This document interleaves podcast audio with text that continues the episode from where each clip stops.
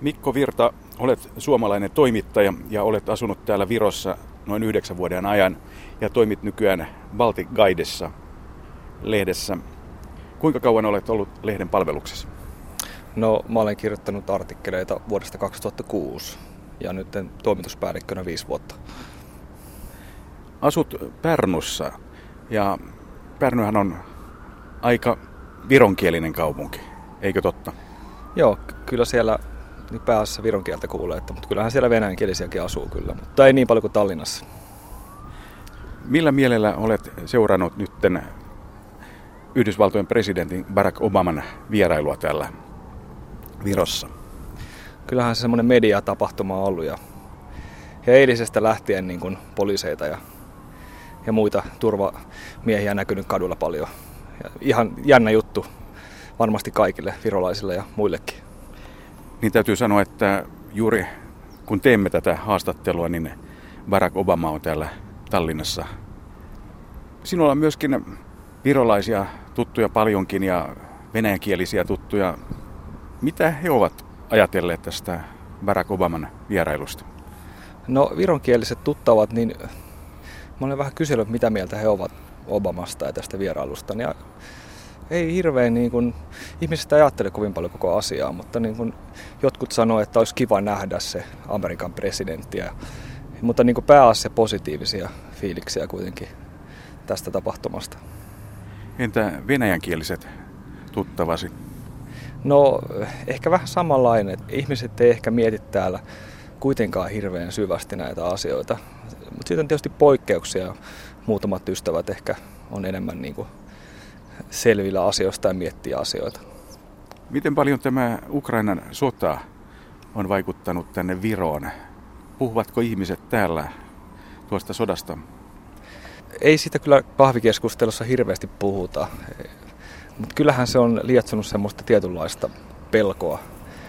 Varmasti ihmiset on varuillaan ja ehkä siitä ei vaan puhuta kovin paljon, mutta kyllä mä olen havainnut semmoista niin kuin turvattomuuden tunnetta ihmisissä, että, niin kuin, että taasko tämä tapahtuu täällä, että itärajalta tulee uhka. Kokevatko ihmiset Naton kuitenkin tällaisena turvaa tuovana tekijänä? Kyllä Naton suhtautuminen on, on pelkästään positiivinen Virossa, että en ole tavannut yhtään ihmistä, joka olisi NATOa vastaan tai kritisoisi Naton toimia tai muuten, että kyllä sitä, siihen NATOon luotetaan ja sit, siihen uskotaan että hänen hetkellä autetaan virolaisia. Mikko Virta, puhuit aiemmin ennen tätä haastattelua, että olit eh, juuri keskustellut erään venäläisen tuttavasi kanssa. Mitä hän ajattelee tästä tilanteesta Euroopassa tällä hetkellä? Voisiko Ukrainan tilanne hänen mielestään toistua täällä Virossa? Tämä venäläinen ystäväni oli sitä mieltä, että ei voi tapahtua samanlaista asiaa Virossa, koska Viro on Naton jäsen ja se ei ole mahdollista. Mutta hän oli kuitenkin hyvin niin kuin realistinen, että Virossa asuu paljon venäläisiä, venäjänkielisiä, jotka seuraa pelkästään venäläistä mediaa ja Putinin niin sanottua propagandaa. Että. Minkälaisen kuvan niistä medioista saa esimerkiksi Ukrainan tapahtumista?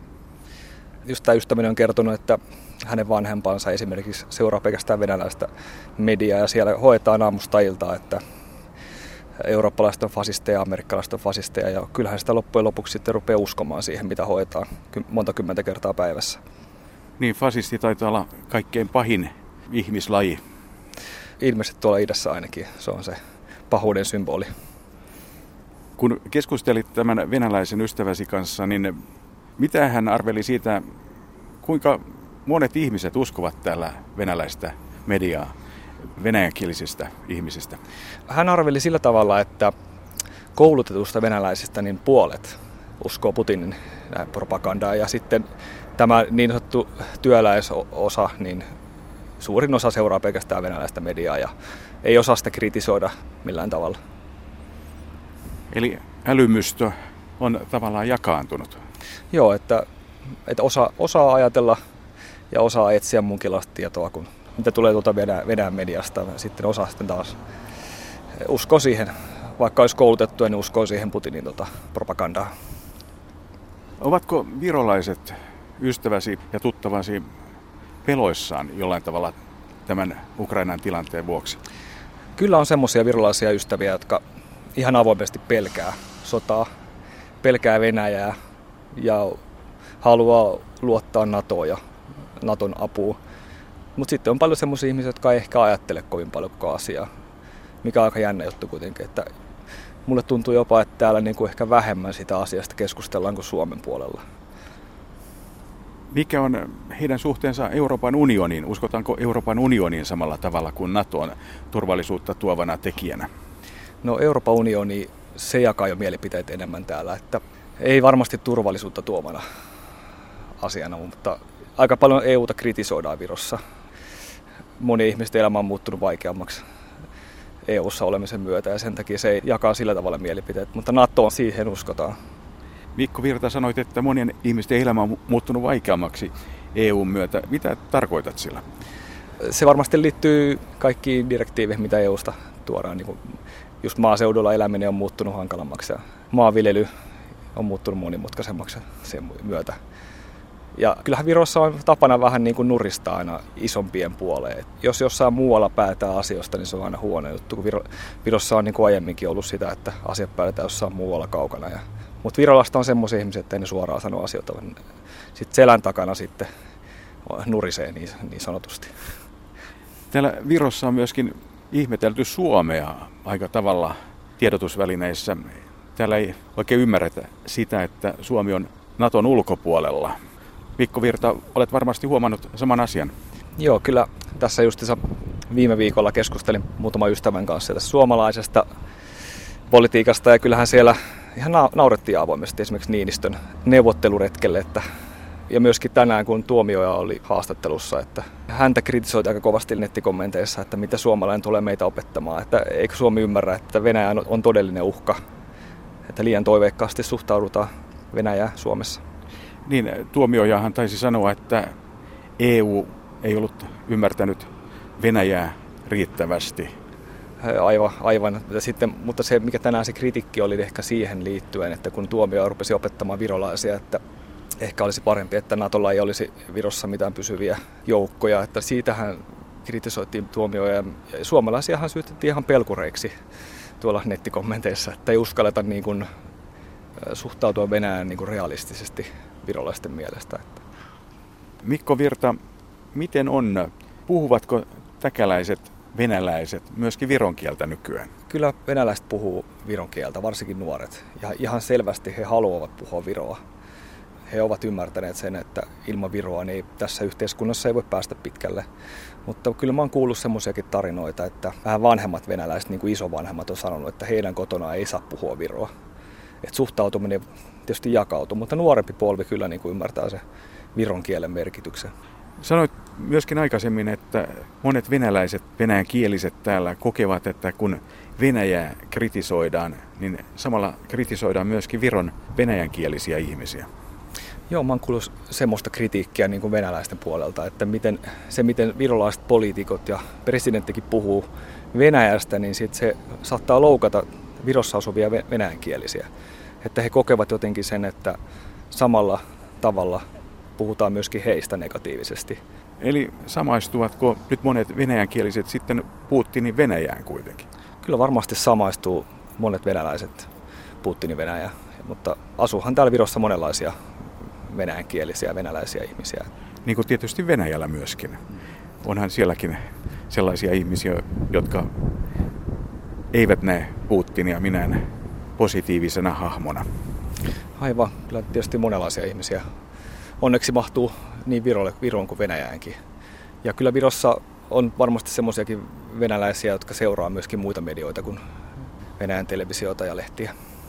Nythän on puhuttu paljon siitä, että muun muassa Artemi Troitski, joka asuu täällä Virossa nykyään, niin hän on myöskin puhunut siitä, että pitäisi saada Viroon tällainen valtiollinen TV-kanava venäjän kielellä. Oletko kuullut tästä hankkeesta? Ja oli jotain olen kuullut, mutta en, en tarkemmin tiedä sitä. Ja itse asiassa tarkoitus kai olisi, että se tulisi kaikkiin Baltian maihin. Se olisi tietysti hyvä asia, että kyllähän täällä Virossa niin on venäjänkielisiä uutisia ja, ja lehdistöä ja ihan, ihan virolaista mediaa venäjän kielellä. Ja kyllähän niin kuin venäjänkieliset täällä saavat toimia omalla kielellä? Joo, kyllä varmasti. Ja ky- kyllä mä oon niin havainnut, että Tallinnassa ainakin, niin kyllä niistä suuri osa venäläistä osaa viroa ja pystyy toimimaan kahdella kielellä. Ja muualla Virossa vielä paremmin. Mutta tietysti Narvassa saattaa olla asia vähän toisella, toisella tavalla. Yhdysvaltain presidentin Barack Obaman Viron vierailu on nyt ohi. Ja olen jälleen täällä Viron suurimman päivälehden postimiehen tiloissa ja seurassani on kaksi lehden toimittajaa, Martti Aavik ja Argo Ideon. Argo, olit mukana tuolla Obaman lehdistötilaisuudessa ja esitit jopa kysymyksen Viron ja Yhdysvaltojen presidentille. Mikä tuo kysymys oli ja mitä he vastasivat siihen? No mun kysymys oli Ukrainasta, että periaatteessa mä halusin tietää, että kun Ukrainalla on tällä hetkellä se, semmoinen hyvin vaikea kausi meneillään, niin miten vielä olisi mahdollista Ukraina tukea poliittisesti, taloudellisesti ja myös ehkä siis sotilaallisesti. Ja kysyn myös, että voisiko ajatella, että Ukrainan armeija saisi lännestä myös konkreettista aseapua.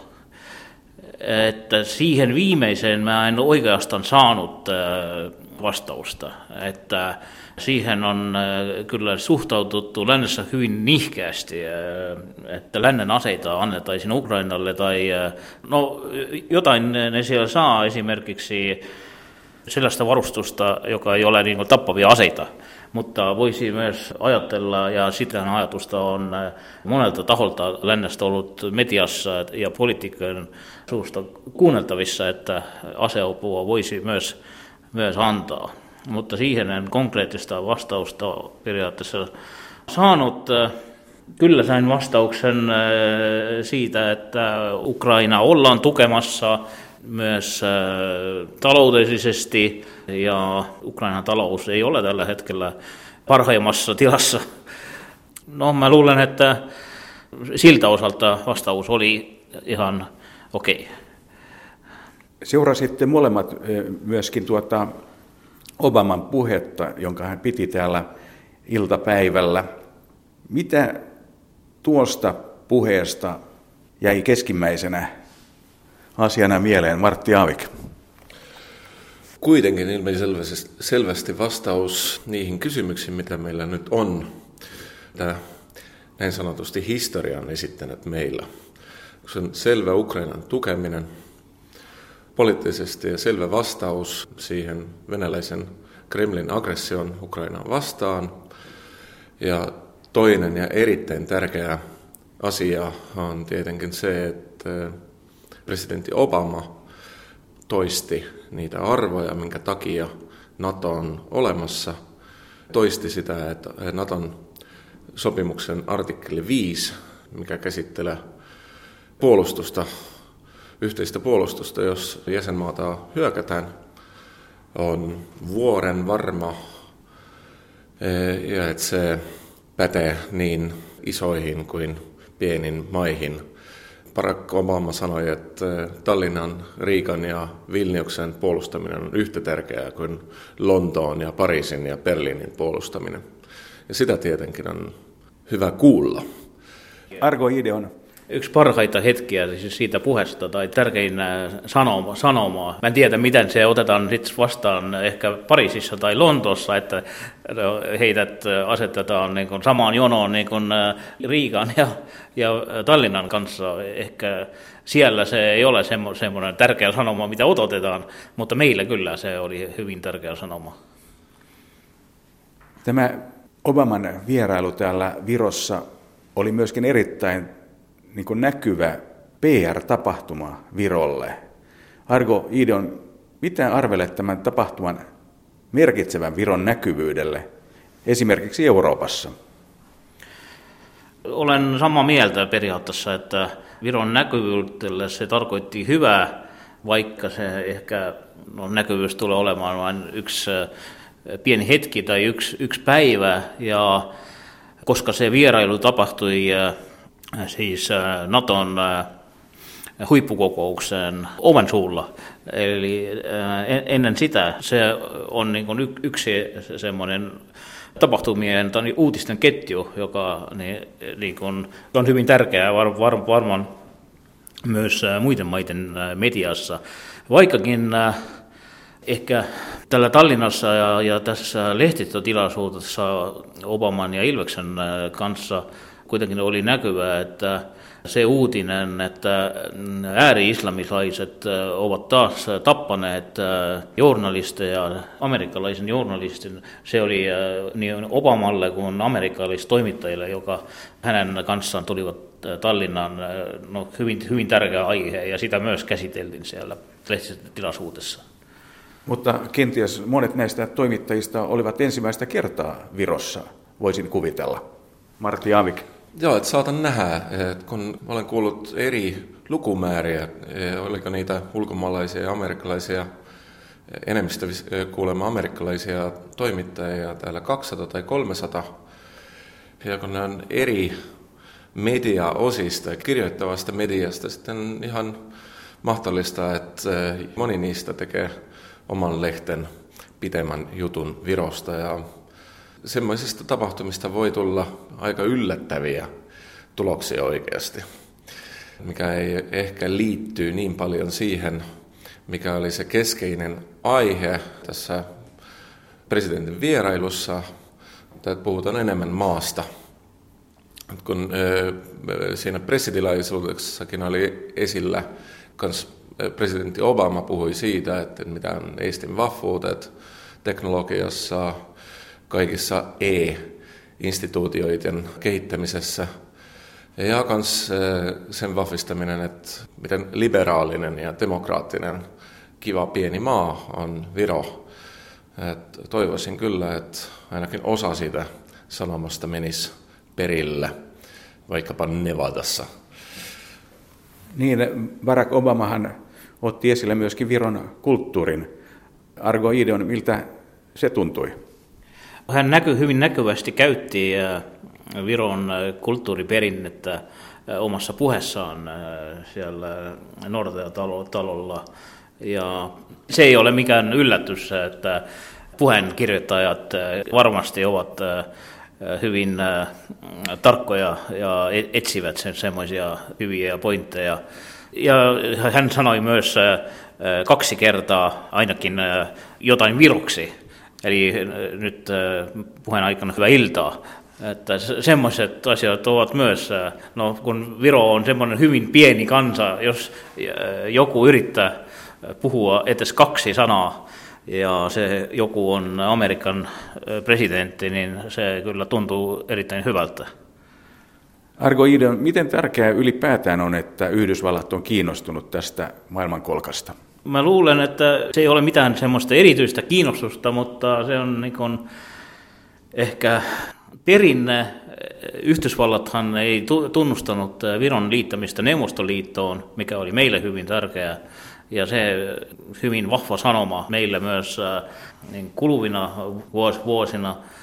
Nyt äh, toinen, toinen asia on se, että Viro on liittynyt NATOon, joka on äh, lännen tärkein puolustusinstituutio, puolustusliitto, ja jos me ollaan Naton jäseniä, niin me ollaan Yhdysvaltain liittolaisia. Ja se sanoma on hyvin selvä. Viron sotilasjoukot ovat olleet mukana niin Irakissa kuin Afganistanissa tukemassa Yhdysvaltain ja Naton operaatioita. Ja tänään, kun Yhdysvaltain presidentti on sanonut, että myös Yhdysvaltain joukot tukevat ja puolustavat Viroa tarvittaessa, niin se on se henki, jota me, jota me tarvitaan. Että joku, jokainen liittolainen Natossa on tärkeää, ei ole isoja ja pieniä liittolaisia.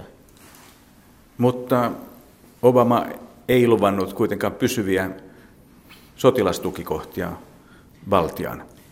No se on semmoista, vähän semmoista sanapeliä, että onko pysyvä vai onko se pitkäaikainen, tai termejä on, on monta, jota käytetään.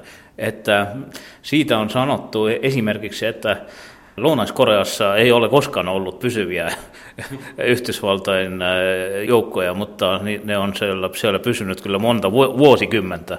Ja tarvittaessa kyllä löytetään se sanallinen termi, tai että miten se sitten määritellään, onko ne pysyvät joukot, onko ne jotain muuta.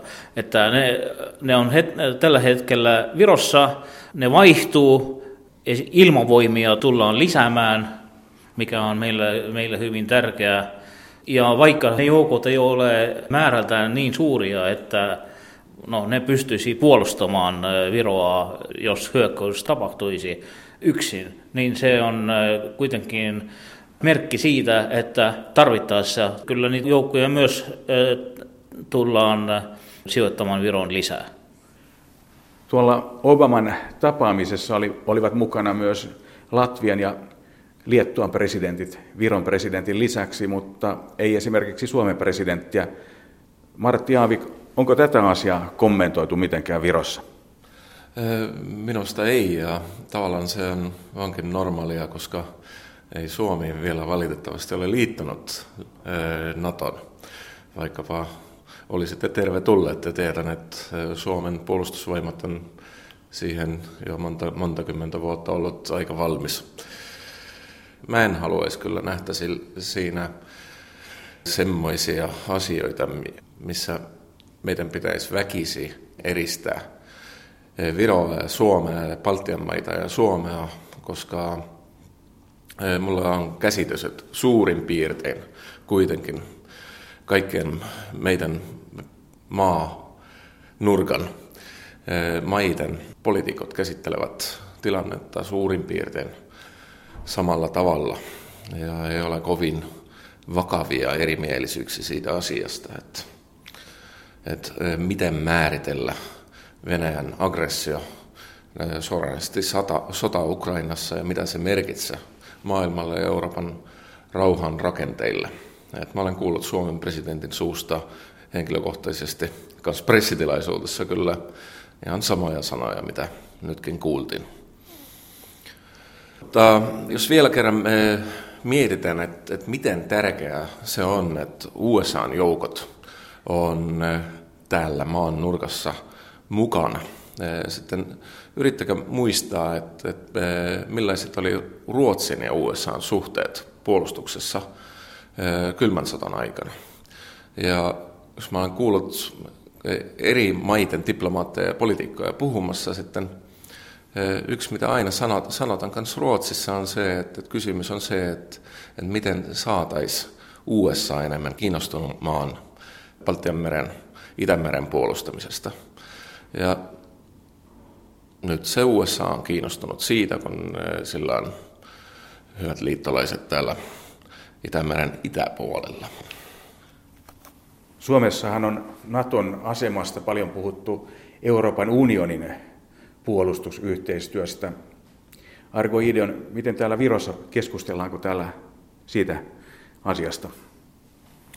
Siitä on äh, kyllä, kyllä monenlaista keskustelua ollut ja meidän presidenttimme äh, Tuomas Hendrik Kilves esimerkiksi on, äh, on kysynyt, että kun myös Euroopan unionin niin sopimuksissa on sanonta, että, että tuetaan toisia unionin jäseniä sitten, että mitä, mitä se tuki sitten käytännössä tarkoittaisi, että voisiko se esimerkiksi tarkoittaa sitä, että jos esimerkiksi Viron hyökätään, niin Italia lähettää meille oliiviöljyä, että voiko se sen tulkita näin tai tarkoittaisiko se kuitenkin jotain konkreettista apua.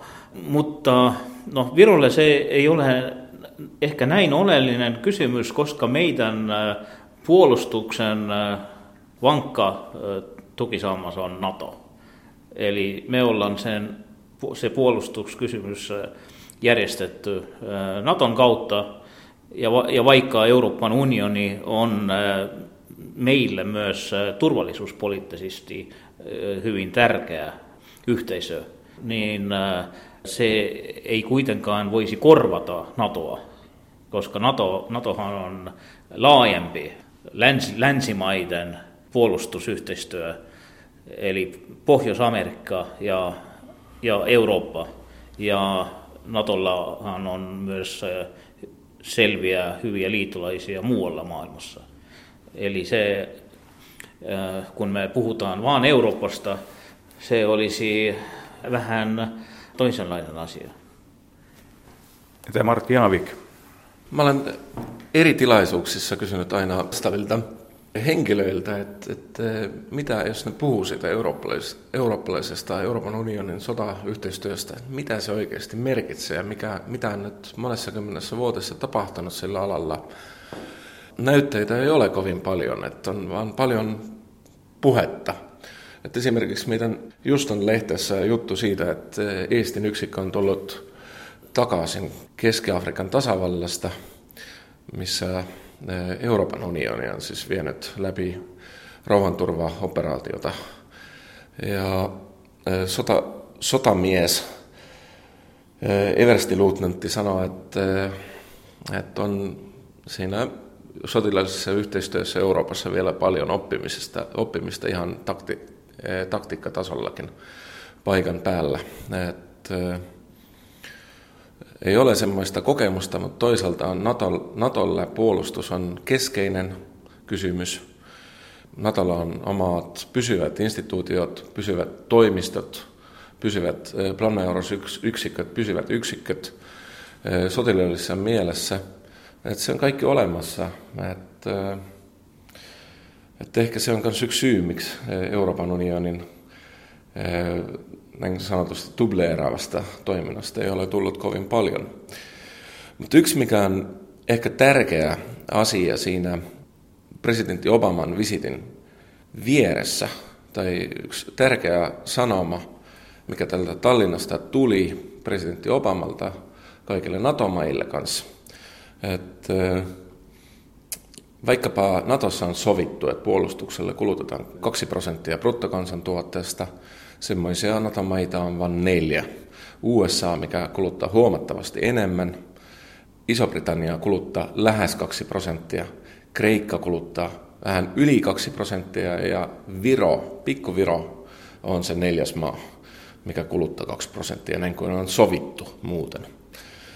Ja siitä se oikeasti lähtee, että, että kaikki, mä en sanoisi, että vetäisi niin kuin länsimaat, että, että, että lisätään arvo, arvomaailma tänne. Että NATO on vapojen kansojen, vapaan maailman puolustusyhdistys. Ja kaikissa maissa, kaikissa NATO-maissa pitäisi ymmärtää se, että siihen puolustuksen pitää selvästi panostaa.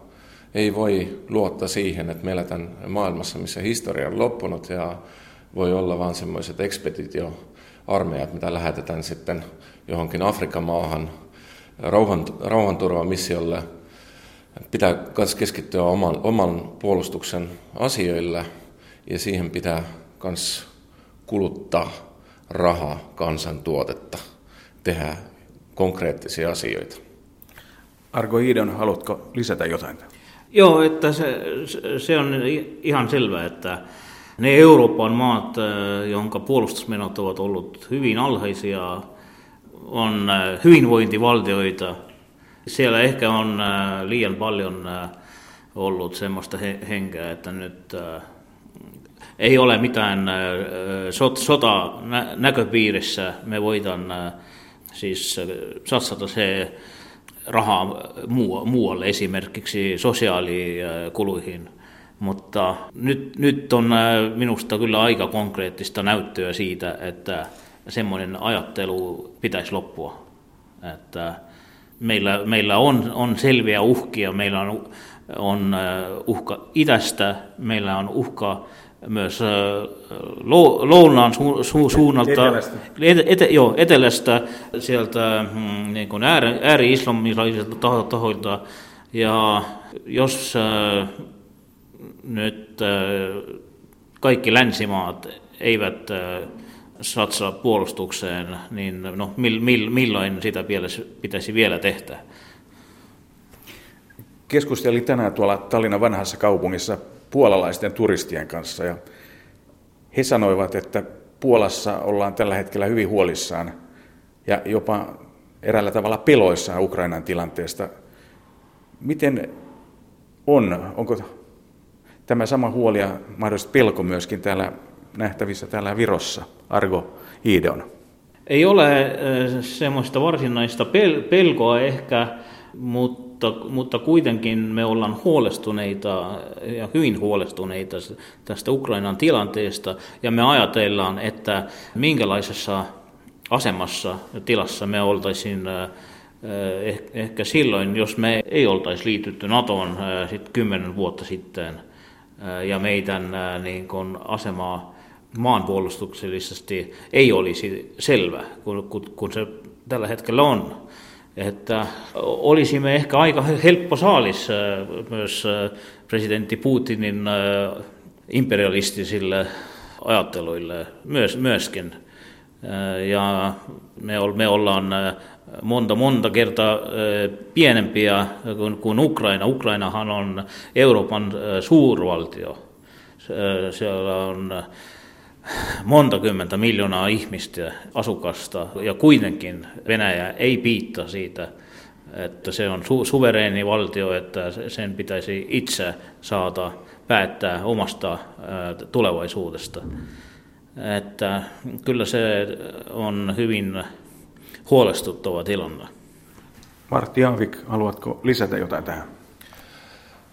Semmoista panikkia varmasti ei ole Virossa – mutta ihmiset, on, ihmiset miettii kuitenkin sitä, mitä se tilanne merkitsee. Mietti myös vähän normaali ihmiset sitä, että, että miten olisi, jos sota oikeasti puhkeisi.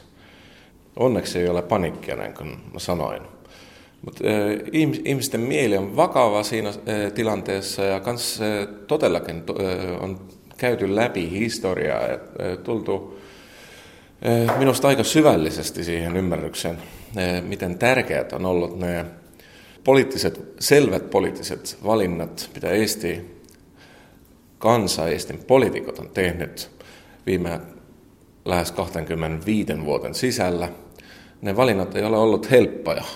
Kun me verrataan Viroa muihin itäisen Keski-Euroopan maihin, eli eh, maihin, mitkä oli Neuvostoliiton saappan alla, ainakin 50 vuotta.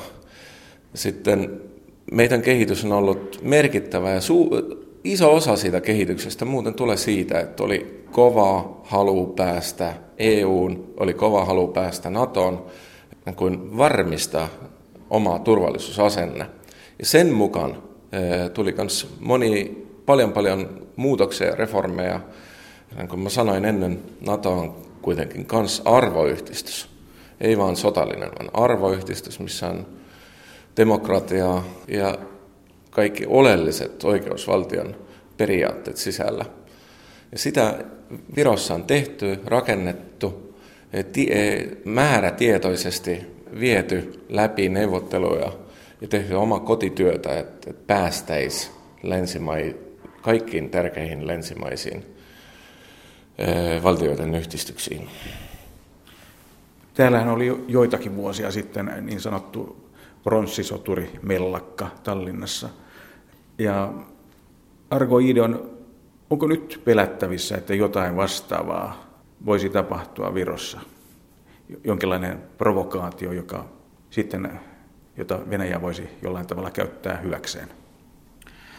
Tällä hetkellä en, en näe, että semmoisia voisi tapahtua. Se pronssisoturi tapaus oli hyvin äh, merkittävä silloin, mutta tällä hetkellä hän äh, voimme nähdä, miten, äh, miten Venäjä itse suhtautuu omiin, omiin sotilaihin, jotka ovat taistelleet ja kaatuneet Ukrainassa. Heitä haudataan nimettömiin hautoihin, siitä vaietaan ylipäätänsä että he ovat siellä. Virallinen linja on, että Venäjä ei soti Ukrainassa, vaikka äh, siitä hän on äh, näyttöä äh, kuinka paljon vaan. Ja myös presidentti Obama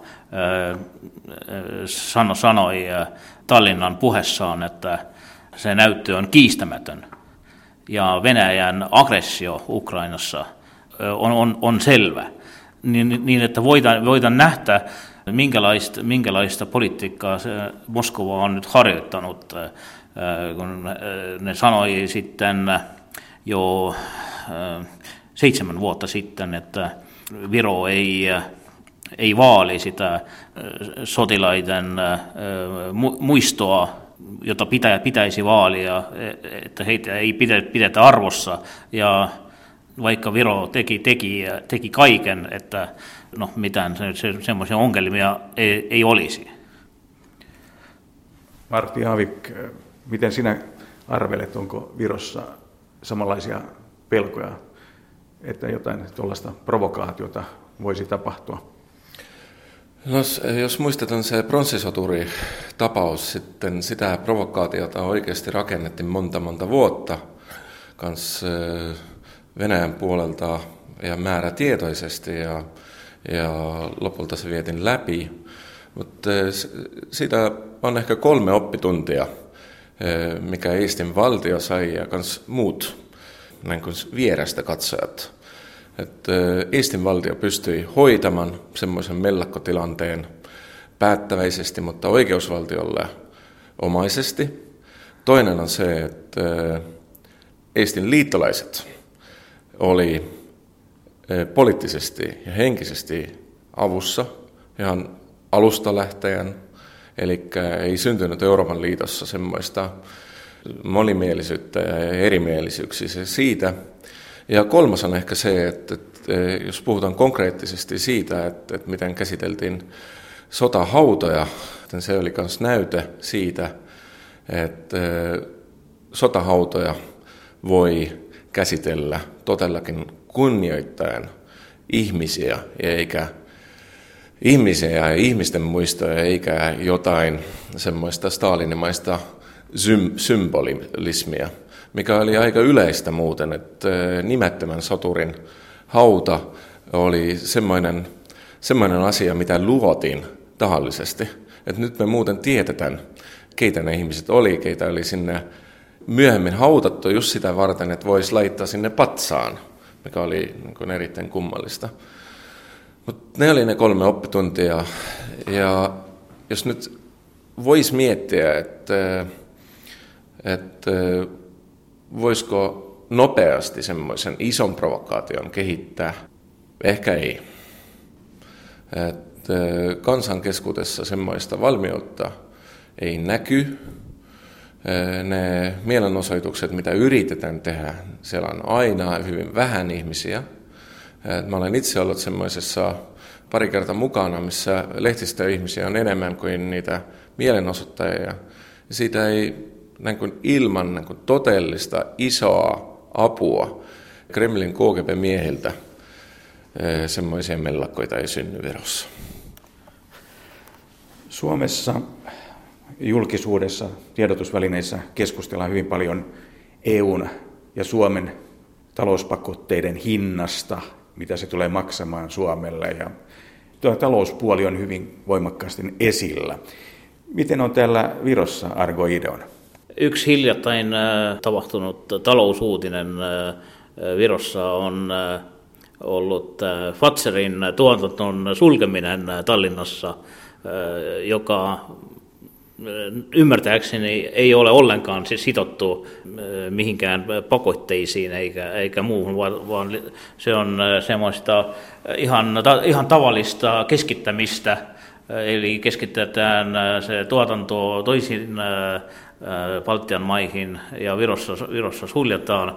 No, Suomihan tuntee semmoiset asiat erittäin, erittäin hyvin. Ja ei, eikä myös ole näkynyt se, ne pakotteet silleen, että olisi nyt kaupoissa semmoista erittäin halpaa tavaraa, joka muuten olisi pitänyt vietä Venäjälle ja nyt yritetään myytä, myytä täällä Virossa. Esimerkiksi suomalainen, oliko se, oliko se Oltermanni juust, juusto, jota oli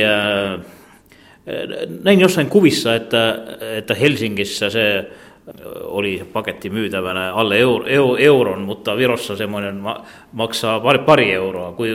Eli, eli en ole missään oikeastaan nähnyt semmoista vaikutusta.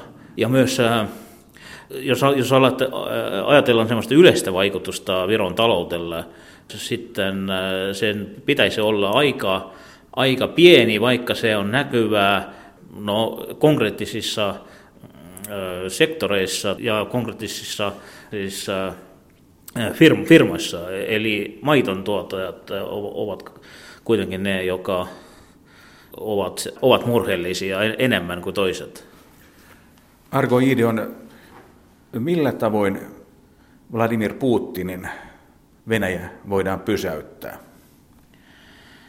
Kyllä hyvä kysymys, että mä voin sanoa sen, että sitä ei voida kyllä pysäyttää siis ulkoisin voimin, vaan se pysäyttäminen pitää lähteä Venäjältä itse, Venäjästä itsestään. Eli mä luulen, että Venäjällä tulee olemaan erittäin paljon taloushuolia. Sen kasvu on jo, on jo hyvin, hyvin pieni tai sitä ei ole ollenkaan Venäjä on hyvin riippuvainen äh, tulosta, joka se saa öljystä ja kaasusta, ja ehkä nämä eurooppalaiset pakotteet myös äh, niin kuin alkaa puremaan siis keskipitkällä aikavälillä. Että jos Venäjä äh, ja Venäjän hallitus ei, ei täytä niitä lupauksia omalla kansalleen, että sen sosiaaliset olot, olot tulevat parantumaan. Sitten mä luulen, että Venäjällä myös ryhtytään miettimään, että tarvitaanko me semmoista aggressiivista ulkopolitiikkaa, kun sen Vladimir Putinin ulkopolitiikka tällä hetkellä on. Martti Aavik, mitä sinä ajattelet? Yksi versio ehkä siitä, että mistä se, tai yksi asioista, miksi semmoinen aggressiivinen käyttäytyminen ja nationalismin nousu Venäjällä on tullut, on se, että Venäjän talous oli laskussa jo ennen Ukrainan vastaisen aggression alkua. Rupla on nyt laskenut huomattavasti nopeammin, mutta se oli laskussa ennen sitäkin, ja talouskasvua oli vähän. Ja toisaalta me tiedetään, että eh, voisi sanoa, että, että, että se on jotain lajinmaista, että, että semmoiset autoritaariset kapitalistiset maat tarvii ne tarvii todellakin sitä talouskasvua pysytääkseen niin kuin sisäisesti vakaana, niin kuin lahjamalla oma kansa siitä, että se eliitti tai voimassa, oleva, voimassa olevat henkilöt pystyisivät olemaan vallassa vielä jatkossakin. Ja jos sitä ei ole, se muuttuu vaikeammaksi. Plus vielä se, että, että iso osa siitä samasta Putinin klikkistä, sen omasta elitistä, KGB miehistä on tottunut valtavan luksukseen, valtaviin tuloihin. Ja e, niiden sanktioiden mukaan ne näkee ilmeisesti aika pian tai on jo nyt nähnyt, että, että mihin se vie pitkällä, pitkällä aikamäärällä. Eli jos se tehdään voisin, mulla ei ole parempaa reseptiä, että jos se tehdään erittäin selväksi, että palua semmoisen business as usual olosuhteisiin ei tule ennen kuin Venäjän omassa käyttäytymisessä on selvä muutos, sitten ehkä se muutos kanssa tulee. Mutta pitää olla kun vakaa, selvää, ei saa antaa periksi minusta länsimaailma siinä.